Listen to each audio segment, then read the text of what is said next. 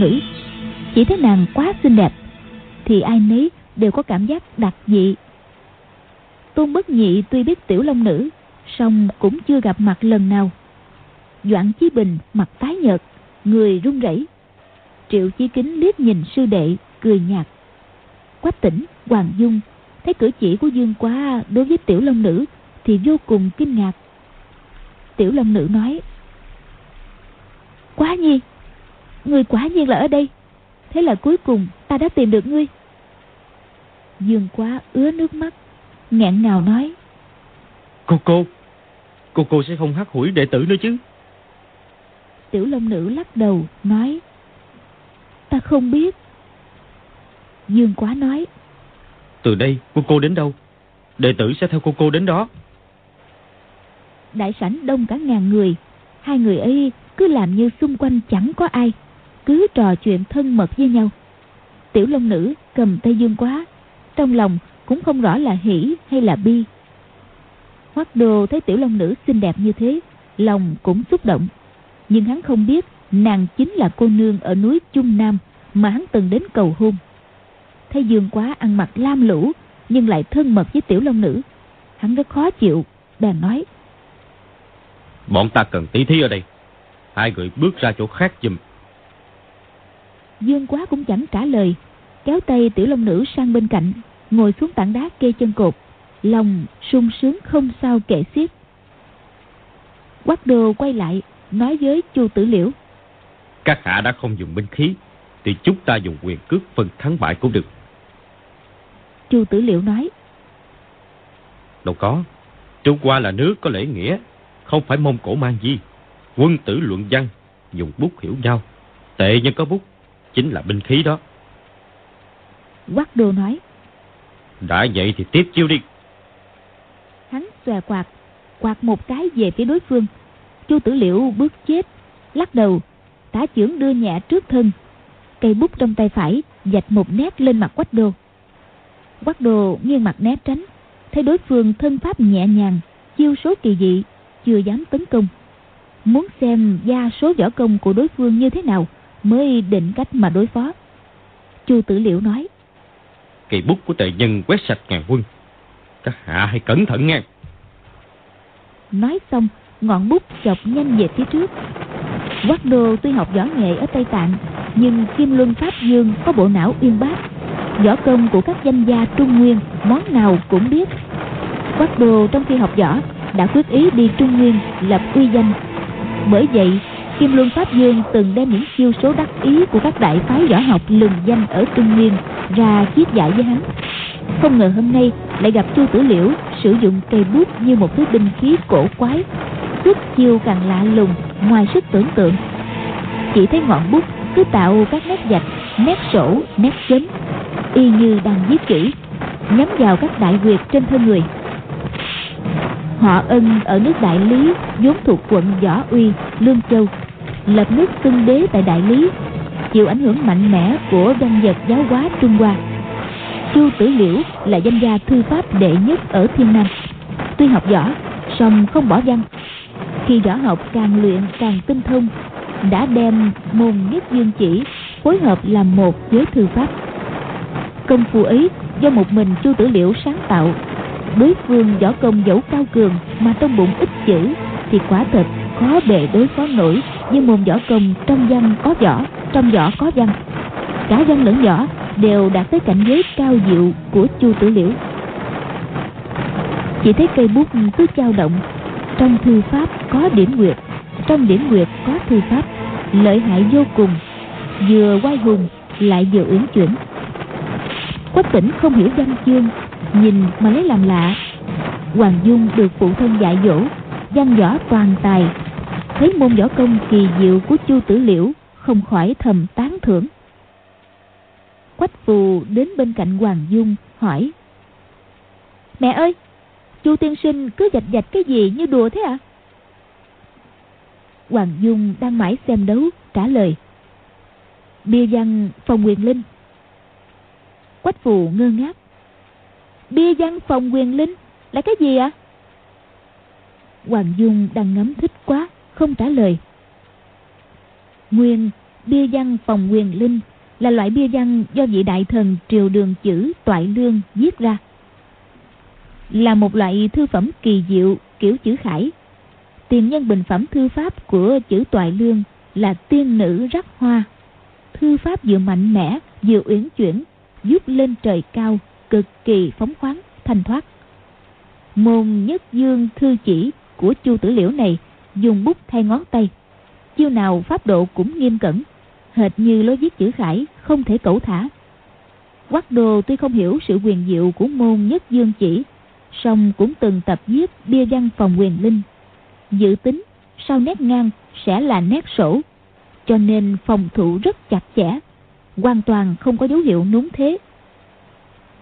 Chu tử liễu thấy đối phương nhận biết lộ thư pháp này, bèn quát lên. Coi chừng, giờ đến chữ thảo. Đột nhiên, ném cái mũ đang đội trên đầu xuống đất. Tay áo dài múa lượng chạy tế lên. Suốt chiều không còn theo chương pháp nào nữa. Chỉ thấy chu tiên sinh như điên như cuồng như kẻ say rượu như kẻ trúng tà. Bút ý lâm ly chỉ trỏ loạn xạ. Quách phù ngạc nhiên quá hỏi. Mẹ ơi chu tiên sinh phát điên hay sao thế? Hoàng dung nói ừ. Nếu uống ba chén rượu, thế bút càng tuyệt diệu. Nàng cầm bình rượu, rót ra ba chén, gọi, chu đại ca, hãy cạn ba chén trợ hứng nào. Rồi tay trái giơ chén, dùng ngón giữa tay phải búng một cái, chén rượu bay ngang đi. Chu tử liễu ra một đòn bút, buộc quắc đô lùi một bước đón chén rượu, uống cạn một hơi. Hoàng dung búng tiếp chén thứ hai, chén thứ ba. Quắc đô thấy hai người mời rượu trước trận như thế, thật chẳng coi hắn ra gì. Định dùng cây quạt đánh văng chén rượu. Nhưng hoàng dung phối hợp rất ăn ý với cây bút của chu tử liễu bốn chén rượu tới đúng lúc. Quắc đô không làm gì được. Chu tử liễu uống liền ba chén, nói, đa tạ công phu đạn chỉ thần công mới hay làm sao? Hoàng dung cười nói sắc bén thay tự ngôn tiếp vậy. Chu tử liễu cười nghĩ thầm chu mổ một đời tứ phụ thông minh hóa ra còn thua tiểu cô nương một bậc ta tốn hơn 10 năm khổ công mới nghĩ ra tuyệt kỹ này. Còn nàng ta như nhìn đã biết. Nguyên lối chữ chu tử liễu viết lúc nãy chính là tự ngôn thiếp của trương húc đời đường. Trương húc được tôn là thảo thánh, nghĩa là bậc thánh viết chữ thảo. Đồ phủ trong bài ẩm trung bát tiên ca có câu, trương húc tam bôi thảo thánh truyền, thoát mạo lộ đỉnh, dương công tiền, quy hào lạc chỉ như dân yên. Hoàng dung mời ba chén rượu, một là rất hợp với thân phận của chu tử liễu khi sử dụng môn công phu này. Hai là để tăng tự ý, bút pháp sẽ càng lợi hại. Ba là cũng giảm bớt nhuệ khí của quắc đô. Chỉ thấy, chu tử liễu viết đến chữ đạo trong câu đảm phu tranh đạo thì nét cuối cùng hất lên như cái móc kéo toạc giặt áo của quắc đô. Quân hào cười rộ lên quắc đô nhảy vội về phía sau. Thank you.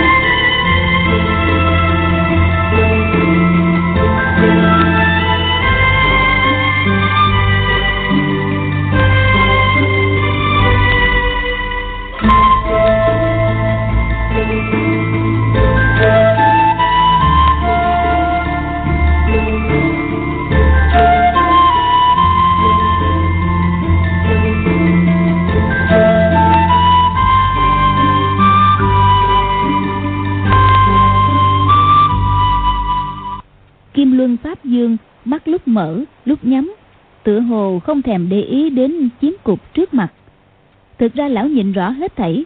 Thấy quắc đô đã rơi vào thế hạ phong Đột nhiên nói Akusin Chitani Mima Kapsitan Sia Sia Hu Mọi người không ai hiểu mấy câu tiếng tạng ấy Nghĩa là gì. Quắc đô thì biết là sư phụ Nhắc hắn không nên chỉ thủ mãi. Đang sử cuồng phong tấn lôi công Mà tấn công đối phương. Tức thời hú lên một tiếng dài Cây quạt cuốn lên một luồng gió mạnh Xông về phía chu tử liễu. Luồng kình phong lợi hại, Những người đứng xem bất giác lùi dần. Nghe quắc đô luôn miệng gầm lên như sấm để trợ quy Thiết tưởng, cuồng phong tấn lôi công, Ngoài binh khí quyền cước, Thì tiếng gầm thét cũng là một thủ đoạn lợi hại Để khắc địch chế thắng. Chu tử liễu dương bút, Nhìn cao bước rộng, Đối phó dữ dội với địch thủ. Hai người đấu hơn trăm chiêu. Chu tử liễu sắp giết công thiên tự ngôn thiết Bút ý đột nhiên biến đổi. Xuất thủ chậm hẳn lại. Nét bút vừa gầy, vừa cứng. Hoàng Dung tự nhủ. Cổ nhân nói sáu ngạnh phương thông thần. Cái lộ bao tà đạo thạch khắc này, Quả là kỳ quan ngàn năm chưa có. Quách đô vẫn sử dụng cuồng phong tấn lôi công đối địch thấy lực đạo của đối phương rất mạnh, Thì hắn cũng gia kình tương ứng Tiếng quát cũng ầm ĩ hơn Những người võ công kém hơn Không thể đứng lại trong đại sảnh, Cứ phải lùi dần ra sân Hoàng Dung thấy tiểu long nữ ngồi kề vai với Dương Quá dưới chân cột. Chỗ ấy cách trận ác đấu chỉ hơn một trượng. Hai người cứ thì thầm trò chuyện với nhau. Dĩ nhiên, chẳng thèm để ý tới hai kẻ đang giao đấu. Kình phong của quắc đô không làm tổn hại nổi họ. Chị thi cái dải áo của tiểu long nữ bay phần phật. Xong nàng coi như không có chuyện gì. Khi đắm đuối nhìn Dương Quá Hoàng Dung càng nhìn càng lạ Sau đó nhìn hai người đó nhiều hơn là xem cuộc đấu Hoàng Dung nghĩ thầm Quá nhì, Hình như có võ công thượng thừa đây Nó và cô nương kia thân mật như vậy không rõ cả hai là môn hạ của vị cao nhân nào Tiểu Long Nữ hiện thời đã ngoài 20 tuổi Chỉ vì nàng hoàn toàn sống trong tòa cổ mộ Không có ánh mặt trời Nên da dẻ đặc biệt trắng trẻo nội công lại cao nên trong chỉ chừng 16-17 tuổi. Trước khi gặp Dương Quá, nàng hầu như không có hỉ nộ ái lạc, thất tình lục dục, rất có hại cho thân thể và nhan sắc. Nàng sống hai năm, chỉ như người thường sống một năm. dí thử, nàng cứ theo đúng lời dạy của sư phụ mà tu luyện, thì chẳng những có thể thọ trăm tuổi, mà đến khi 100 tuổi, thể lực và nhan sắc sẽ chỉ như người 50 tuổi. Vì thế, dưới con mắt của Hoàng Dung, Tiểu Long Nữ không chỉ ít tuổi hơn Dương quá, mà cử chỉ hồn nhiên chất phát thì còn nhiều hơn cả quách phù. Lúc này, Chu Tử Liễu dùng bút càng lúc càng thô thiển, nhưng kinh lực thì cũng mạnh dần, bút tới như nhện chăn tơ, vô cùng kỳ ảo.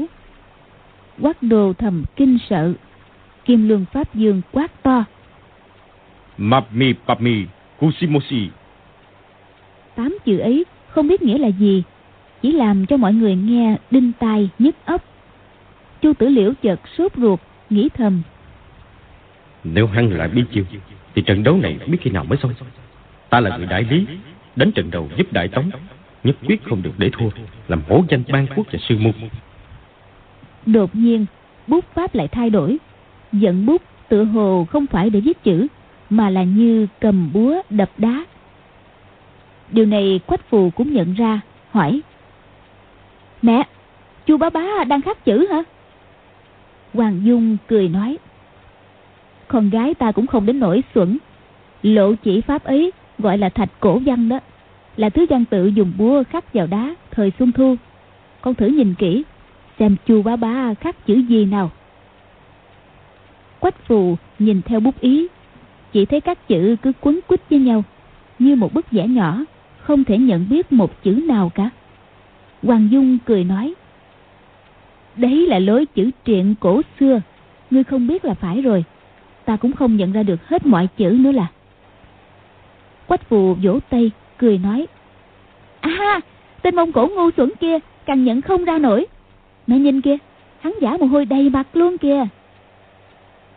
Lối chữ truyện cổ xưa Quả nhiên quắc đồ không nhận ra được chữ nào.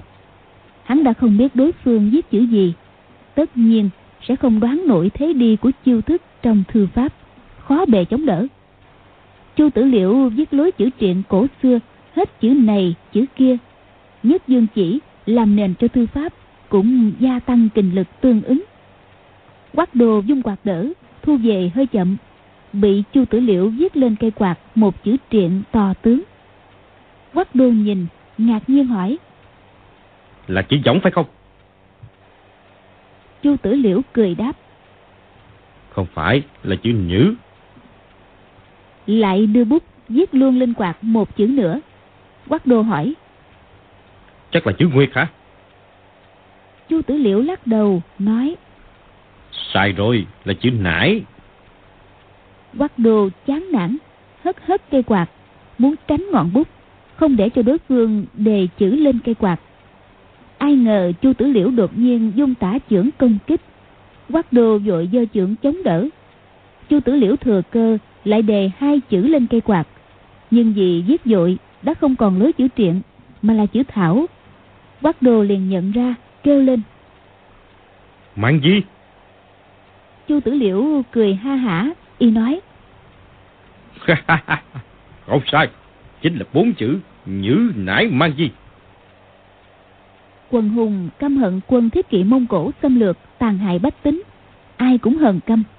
Nghe chu tử liễu chửi quắc đô Mi là mọi rợ Thì reo hò thích thú Quắc đô bị đối phương dùng bốn kiểu chữ chân, thảo, lệ triện Lồng vào nhất dương chỉ tấn công Không chống nổi Đã khiếp đảm.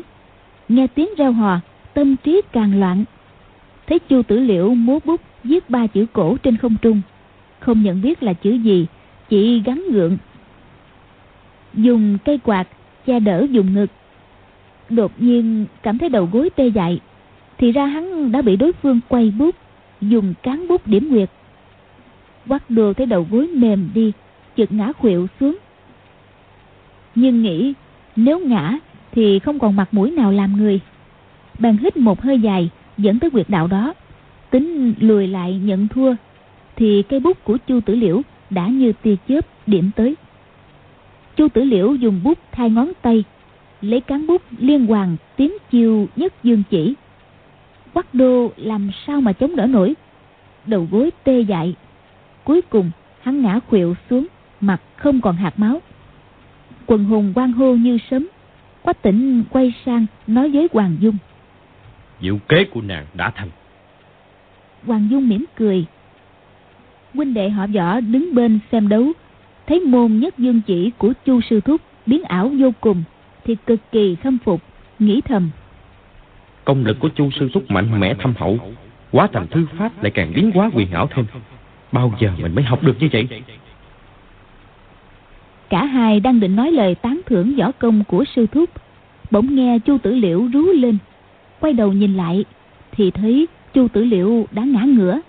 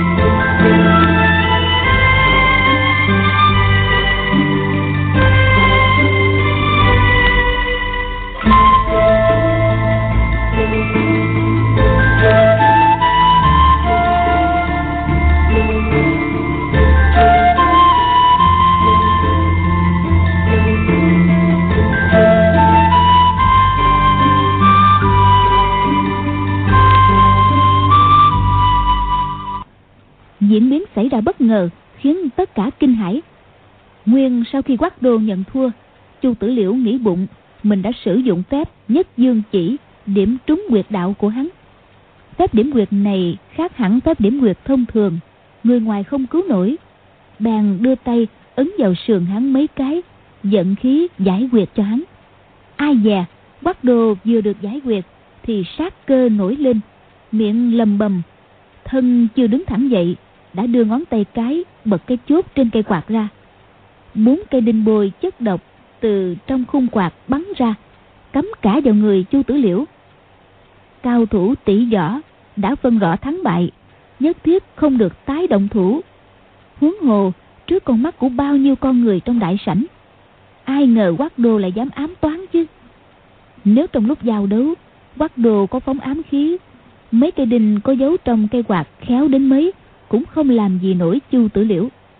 Đằng này chu tử liễu giải quyết cho hắn. Chỉ cách hắn chưa đầy một thước, cho nên võ công cao mấy cũng khó lòng né tránh. Bốn cây đinh bôi chất độc lấy trên núi tuyết dùng tây tạng. Chu tử liễu vừa bị trúng, lập tức cảm thấy toàn thân đau buốt ghê gớm, không thể đứng vững. Quân hùng căm phẫn, chỉ mặt quắc đô mà chửi, hắn là quân hàng hạ vô sĩ quắc đô cười nhăn nhở, nói tiểu dương chuyển bại thành thắng có gì mà hữu sĩ với chả vô sĩ? Trước khi tỷ thí, đôi bên có nói là không được sử dụng ám khí hay không? Vì chu huynh đây, nếu sử dụng ám khí trước, tiểu dương cũng sẽ không nói gì cả. Mọi người tuy thấy hắn cưỡng từ đoạt lý, song nhất thời cũng chưa biết nên đối phó thế nào, chỉ chửi bới hắn mà thôi. Quách tỉnh chạy ra, ôm chu tử liễu vào, thấy bốn cây đinh nhỏ cắm trên ngực sắc mặt rất quái dị. Biết là chất độc bôi vào ám khí kỳ dị dội điểm ngay ba đại quyệt để máu lưu thông chậm lại phong bế kinh mạch không cho khí độc chạy vào tim rồi hỏi hoàng dung. Dung nhi làm thế nào bây giờ? Hoàng dung cao mày im lặng nghĩ thầm thuốc giải độc hẳn do quắc đô hoặc kim luân pháp dương nắm giữ. Làm thế nào lấy được thuốc giải thì nhất thời nàng chưa nghĩ ra điểm thương ngư ẩn, thê sư đệ trúng độc trầm trọng. Vừa lo, vừa tức, thắt chặt dây lưng, định xông ra, giao đấu với quắc đô. Hoàng dung nghĩ thầm, đối phương đã thắng một trận. Ẩn sư huynh, nếu mà nhảy ra, bên đối phương đạt nhĩ ba ứng chiến, thì bên ta hoàn toàn không thể thắng được. Vội nói, sư huynh, hãy khoan đã. Điểm thương ngư ẩn lại hỏi, tại sao? Hoàng dung tuy túc trí đa mưu, cũng chưa biết trả lời thế nào. Trận thứ nhất đã thua, hai trận sau sẽ rất khó khăn. Quắc đô dùng gian kế thắng chu tử liễu. Hắn đứng ở cửa sảnh, dương dương tự đắc, đưa mắt nhìn bốn phía. Hắn thấy tiểu long nữ và dương quá kề da nhau, ngồi dưới chân cột, thì thầm chuyện trò thân mật với nhau. Chẳng để ý đến trận thắng của hắn, thì bất giác nổi giận, giơ cây quạt chỉ mặt dương quá quát lên. Tiểu súc sinh đứng lên. Dương quá còn mãi mê ngắm tiểu long nữ. Cảm thấy thiên hạ tuy rộng lớn nhưng không việc gì có thể làm cho chàng phân tâm. Cho nên trận đấu rung chuyển trời đất vừa rồi giữa quát đô với chu tử liễu chàng nhìn mà chẳng thấy nghe mà không để ý.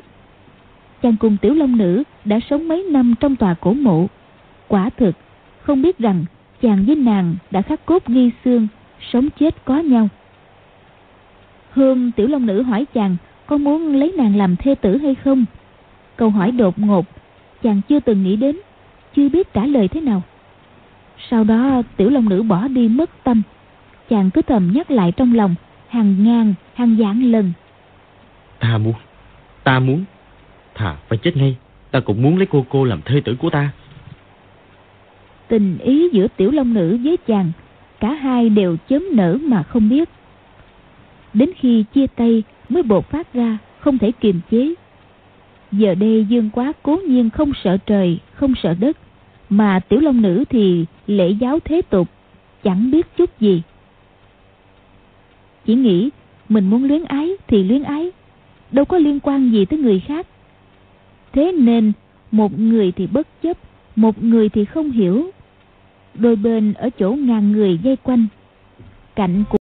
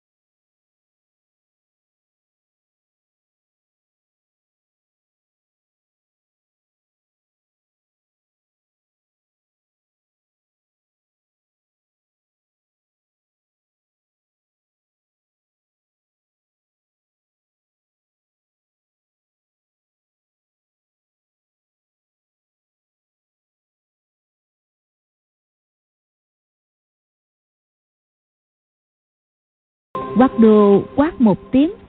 Dương quá vẫn không nghe thấy. Quát đồ định quát tiếp thì nghe kim luân pháp dương nói. Bên ta đã thắng một trận. Có thể bắt đầu trận thứ hai. Quát đồ trừng mắt nhìn dương quá lui về chỗ ngồi nói to. Bên tại hạ đã thắng một trận. Trận thứ hai sẽ do sư huynh đạt nhĩ ba xuất thủ. Vì anh hùng nào của quý phương sẽ ra chỉ giáo đây đạt nhĩ ba rút binh khí từ trong áo cà sa đỏ, bước ra giữa sảnh. Mọi người nhìn thấy binh khí của y đều kinh ngạc. Thì ra đó là một cái chày vừa thô vừa dài, bằng vàng, gọi là kim chữ. Loại kim cương hàng ma chữ này vốn được các bậc chấp pháp trong phật giáo sử dụng. Lão tăng này dùng nó làm binh khí cũng không lạ. Nhưng cái kim chữ này của đạt nhĩ ba dài tới bốn thước, đầu thô cán lấp lánh màu vàng, hình như được đúc bằng vàng nguyên chất, nặng không khác gì sắt thép. Đạt nhĩ ba tới giữa sảnh, chắp tay trước ngực, hành lễ với quần hùng, tung cây kim chữ lên một cái. Nó rơi xuống, nghe hịch một tiếng, làm dở dụng hai hòn gạch hoa xanh lớn dưới nền. Cán kim chữ cắm sâu xuống đất non một thước. Trọng lượng cây kim chữ nặng tới mức ấy, mà đạt nhĩ ba thì là một hòa thượng gầy đét sử nổi cây kim chữ đó, đủ hiểu võ công cao cường biết chừng nào.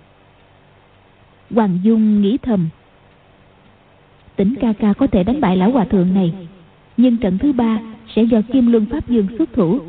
Bên ta không ai địch nổi. Cuộc đấu võ kết cục đã định mất rồi.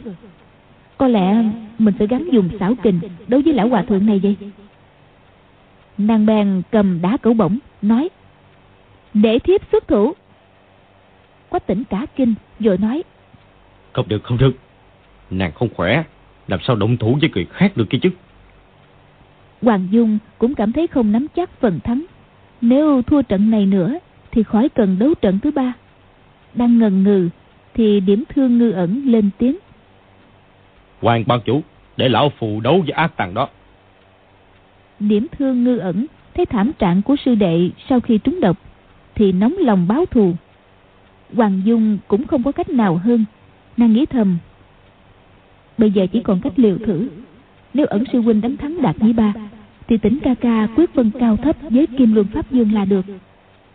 Bèn nói, xin sư huynh cẩn thận cho. Huynh đệ họ võ mang ra cho sư bá hai cái mái chèo bằng sắt, gọi là thiết tương. Điểm thương ngư ẩn kẹp chúng vào nách, bước ra giữa sảnh, hai mắt rực lửa đi quanh đạt nhĩ ba một vòng. Đạt nhĩ ba không hiểu gì. Thấy đối phương đi vòng quanh mình, thì xoay người theo. Điểm thương ngư ẩn bỗng quát một tiếng, dùng hai cái thiết tương đánh xuống đầu đạt nhĩ ba. Đạt nhĩ ba thân pháp cực nhanh, giơ tay, rút cái kim chữ cắm dưới đất lên. Chữ tương đụng nhau, choang một tiếng, mọi người nghe bát cả tay hổ khẩu cả hai người đều đau nhức biết đối phương nội công thâm hậu, cùng nhảy lùi lại. Đạt nhĩ ba nói một câu tiếng tạng. Điểm thương ngư ẩn thì dùng tiếng đại lý chửi một câu. Hai người không ai hiểu ai. Đột nhiên, cùng sớm tới. Chữ tương lại đụng nhau, lại choang một tiếng lớn nữa. Trận ác đấu này khác hẳn trận đấu tiêu sái mềm mỏng giữa chu tử liễu và quắc đô. Đôi bên dùng đại lực, đấu với đại lực, lấy thượng thừa ngoại môn ngạnh công đối địch nhau. Chữ tương sinh gió, người xem hết sức kinh hãi. Điểm thương ngư ẩn có lực cánh tay cực khỏe. Khi nhất đăng đại sư ẩn cư ở chùa sơn tây, ngày ngày điểm thương ngư ẩn dùng thiết tương chèo thuyền bơi ngược dòng. Luyện hai cánh tay có gân cốt cứng như sắt. Điểm thương ngư ẩn là đại đệ tử của nhất đăng đại sư. Ở trong sư môn lâu nhất, được nhất đăng đại sư quý nhất vì cái tính chất phát thô lỗ. Chỉ có điều thiên tư hơi kém, nội công không bằng chu tử liễu, nhưng ngạnh công thì cực kỳ lợi hại. Lúc này tỷ thí ngoại công với đạt nhĩ ba chính là dùng đến sở trường của mình. Chỉ thấy hai cái thiết tương dung lên đánh xuống, công kích mãnh liệt. Mỗi cái thiết tương nặng dăm chục cân, điểm thương ngư ẩn, dùng múa nó linh hoạt, cứ như người ta sử dụng cây thanh đao nặng dài cân vậy đạt nhĩ ba tự phụ có hai cánh tay vô song nào ngờ đến Trung Nguyên lại gặp một vị tướng quân có thần lực nhường này. Đối phương không chỉ cực khỏe mà chiêu số càng tinh diệu. Phải dốc toàn lực sử dụng kim cương chữ. Chữ đối tương, tương đối chữ, cả hai thủ ích công nhiều. Lúc Chu Tử Liễu đối với Quách Đô, nhiều người xem trong sảnh đã phải tản đi mà tránh gió. Bây giờ hai loại binh khí nặng đối với nhau. Đừng nói luồng gió quạt ra khó chịu, Mà tiếng da nhau của chúng càng không thể chịu nổi. Đa số phải bịt tai mà xem. Dưới ánh nến, Cái kim chữ quá thành một đạo kim quang. Thiết tương thì trông như hai luồng hắc khí, Cứ xoắn lấy nhau, Càng đấu càng ác liệt. Trận đấu này Mọi người quả là bình sinh, chưa từng gặp. Tình cảnh hung hiểm, Cố nhiên lại càng hiếm thấy. Cao thủ khi đấu nội công, Bên trong căng thẳng, Mà bề ngoài thì rất thản nhiên. Còn việc tỉ thí bằng quyền cước và binh khí, Sự xảo diệu và hiểm ác dĩ nhiên là cốt yếu. Đằng này, trước hết là cuộc đấu ngạnh công. Trên thế gian, mấy ai có thần lực như điểm thương ngư ẩn? Trận đấu dữ dội thế này quả là khó gặp. Quách tỉnh và Hoàng Dung hồi hộp theo dõi Mồ hôi ướt cả lòng bàn tay. Quách tỉnh hỏi Dung Nhi Nàng nghĩ bên ta có thắng được không? Hoàng Dung đáp Hiện tại còn chưa rõ đâu. Kỳ thực Quách tỉnh làm gì không biết Lúc này chưa phân thắng bại. Xong chàng chỉ mong Hoàng Dung nói Ngư ẩn sẽ thắng Để yên tâm mà thôi. Lại đấu mươi chiêu nữa Khí lực của hai người chẳng suy giảm Tinh thần càng hăng thêm. Điểm thương ngư ẩn vừa đấu Vừa hò hét trợ uy. Đạt Nhĩ Ba hỏi. Người nói gì vậy? Y hỏi bằng tạng ngữ. Điểm thương ngư ẩn không hiểu Cũng hỏi. Người nói cái gì? Đôi bên không hiểu nhau nói gì Vừa đấu vừa chửi nhau. Chỉ thấy đụng bàn ghế trong sảnh Làm chúng gãy rời văng tung tóe một người chỉ lo lỡ một trong hai đấu thủ không để ý Lại dán binh khí vào cây cột E rằng sảnh đường sẽ đổ sụp xuống không chừng Kim Luân Pháp Dương và Quắc Đô cũng đều thầm kinh ngạc. Xem ra trận đấu này dẫu có đắc thắng, Đạt Nhĩ Ba cũng sẽ kiệt sức trọng thương. Nhưng trận đấu đang hăng, làm sao mà dừng lại đây? Hai người chạy nhảy hò hét, kim quang hắc khí làm lu mờ cả ánh đến. Đột nhiên, hai người cùng thét lên rầm trời, cùng nhảy tách ra. Cái thiết tường trong tay phải của điểm thương ngư ẩn chém vào cái kim chữ của Đạt Nhĩ Ba. Cả hai cùng dùng toàn lực. Thiết tường không cứng bằng kim chữ nên bị gãy thành hai mảnh. Một mảnh bay tới choang một cái rơi ngay xuống trước mặt tiểu long nữ. Tiểu long nữ chính đang mải mê trò chuyện với dương quá. Mảnh thiết tường rơi chạm vào ngón chân trái của nàng nàng kêu ái một tiếng đứng dậy. Dương quá giật mình hỏi. Cô cô cô cô có bị thương không? Tiểu long nữ chỉ ngón chân vẻ mặt đau đớn. Dương quá cả giận quay lại xem kẻ nào để mảnh thiết tương rơi làm đau cô cô. Chỉ thấy điểm thương ngư ẩn tay cầm cái thiết tương còn lại đang định đấu tiếp với đạt nhĩ ba. Đạt nhĩ ba lắc đầu biết rằng công phu và lực khí của đối phương với mình kẻ tám lạng người nửa cân có tái đấu cũng khó thắng lắm giờ y đã chiếm ưu thế về binh khí phần thắng nắm chắc trong tay trận này. Quắc đồ đứng dậy nói to. Tề phương ba trận đã thắng hai trận rồi. Chức vị binh chủ cho Lâm tất nhiên thuộc về sư phụ của Tiểu Dương. Các vị... Lời hắn chưa dứt, nghe Dương quá hỏi điểm thương ngư ẩn. Tiết tương của lão sao lại để gãy? Rồi bay tới làm đau chân cô cô của ta. Điểm thương ngư ẩn nói. Lão phù, lão phù... Dương quá nói. Cô cái thiết tương cũng không đúc cho chắc hơn nữa.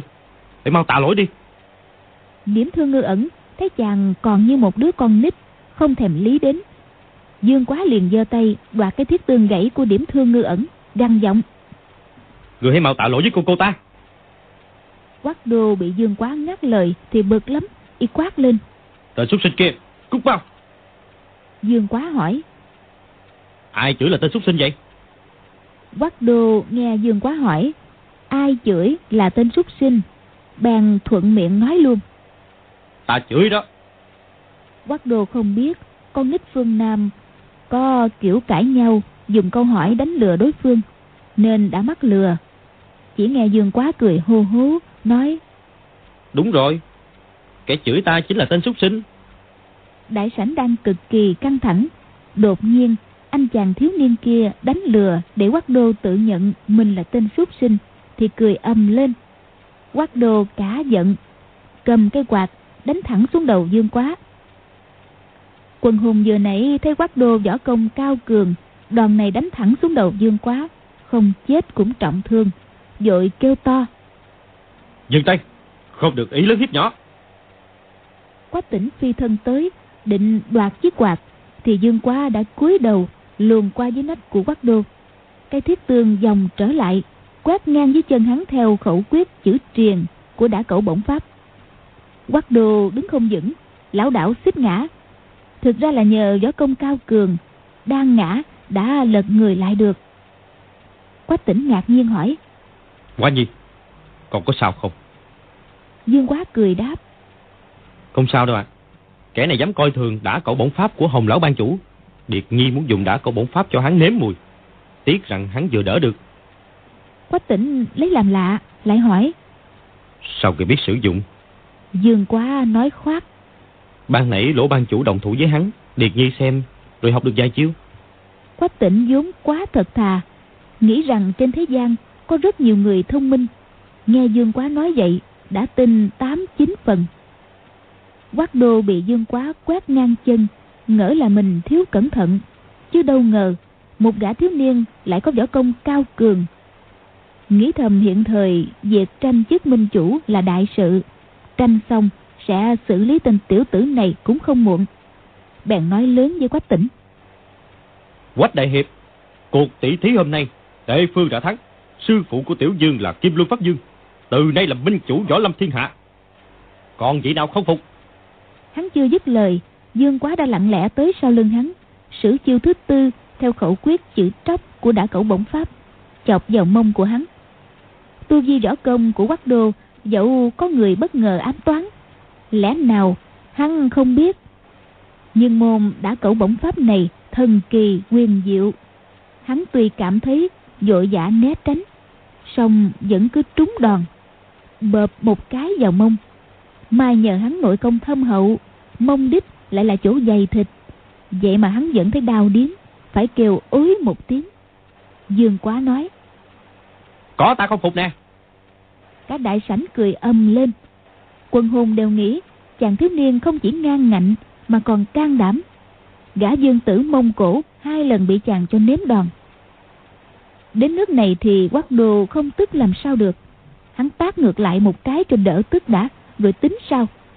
Một chưởng này của quát đô chứa đựng kinh lực đủ để làm cho gã thiếu niên kia ngã xuống mà ngất liệm đi. Chính là cái tinh túy của võ công phái Tây Tạng. Quách tỉnh biết nó lợi hại, dùng tay trái chợp lấy chưởng của quát đô, khuyên. Các hạ sao lại đi đánh một hài nhi? Quát đô bị quách tỉnh bóp bàn tay, chỉ cảm thấy nửa thân mình tê dại, vừa kinh hãi vừa tức giận. Dương quá thừa thế dùng thiết tương đánh mạnh vào mông đích của quát đô, nói Tên xuất sinh không dân lời, cha mi phải cho mi ăn đòn nè. Quách tỉnh quát. Quả gì, lui về, đừng làm một. Nhưng quần hùng đã hi hi ha ha cười rộ lên. Đám võ sĩ Mông Cổ kêu nhau nhau. Như thế là hai đánh một. Con biết ngượng. Như thế mà gọi là đấu võ hả? Quách tỉnh ngẩn người, buông tay của Quách Đô ra. Hoàng Dung thấy hai chiêu của Dương Quá vừa dùng, chính là chiêu số trong đã cẩu bổng pháp, thì cá nghi. Quá nhi học lén ở đâu được lộ bổng pháp này? Không lẽ hơn tháng qua mình dạy cho lỗ hữu cướp, nó ngày ngày đến xem trộm hay sao? Nhưng mà ngày nào mình cũng tra xét bốn phía cả, nó làm sao mà giấu được mình? Bèn gọi Tỉnh ca ca Về đây đi Quách tỉnh lui về chỗ thê tử nhưng vẫn lo cho Dương quá. Mắt cứ nhìn chăm chú ra giữa sảnh. Chỉ thấy quát đồ dung trưởng tung cước Liên tiếp tấn công Dương quá. Dương quá thì vừa né Miệng thì kêu to. Đánh đích mi nè Đánh đích mi nè. Vừa dùng thiết tương đánh mạnh vào mông đích của quát đô nhưng lúc này quát đô đã triển khai thân pháp. Dương quá không đánh trúng mông của hắn được. Quát đô dùng cây quạt đập vào đầu dương quá dương quá thì dùng thiết tương đánh mạnh vào mông đích của quát đô. Hai người cứ thế đuổi nhau thành vòng tròn cực nhanh trong đại sảnh, mà không ai đánh trúng được ai. thấy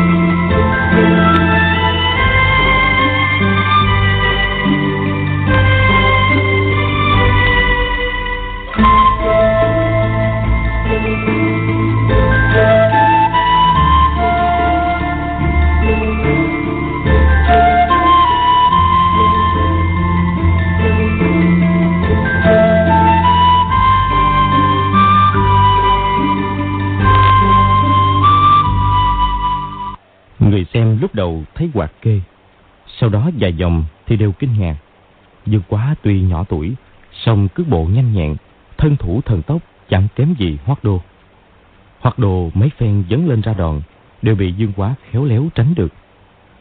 Điểm thương ngư ẩn và đạt nhĩ ba vẫn cầm binh khí gườm gườm nhìn nhau.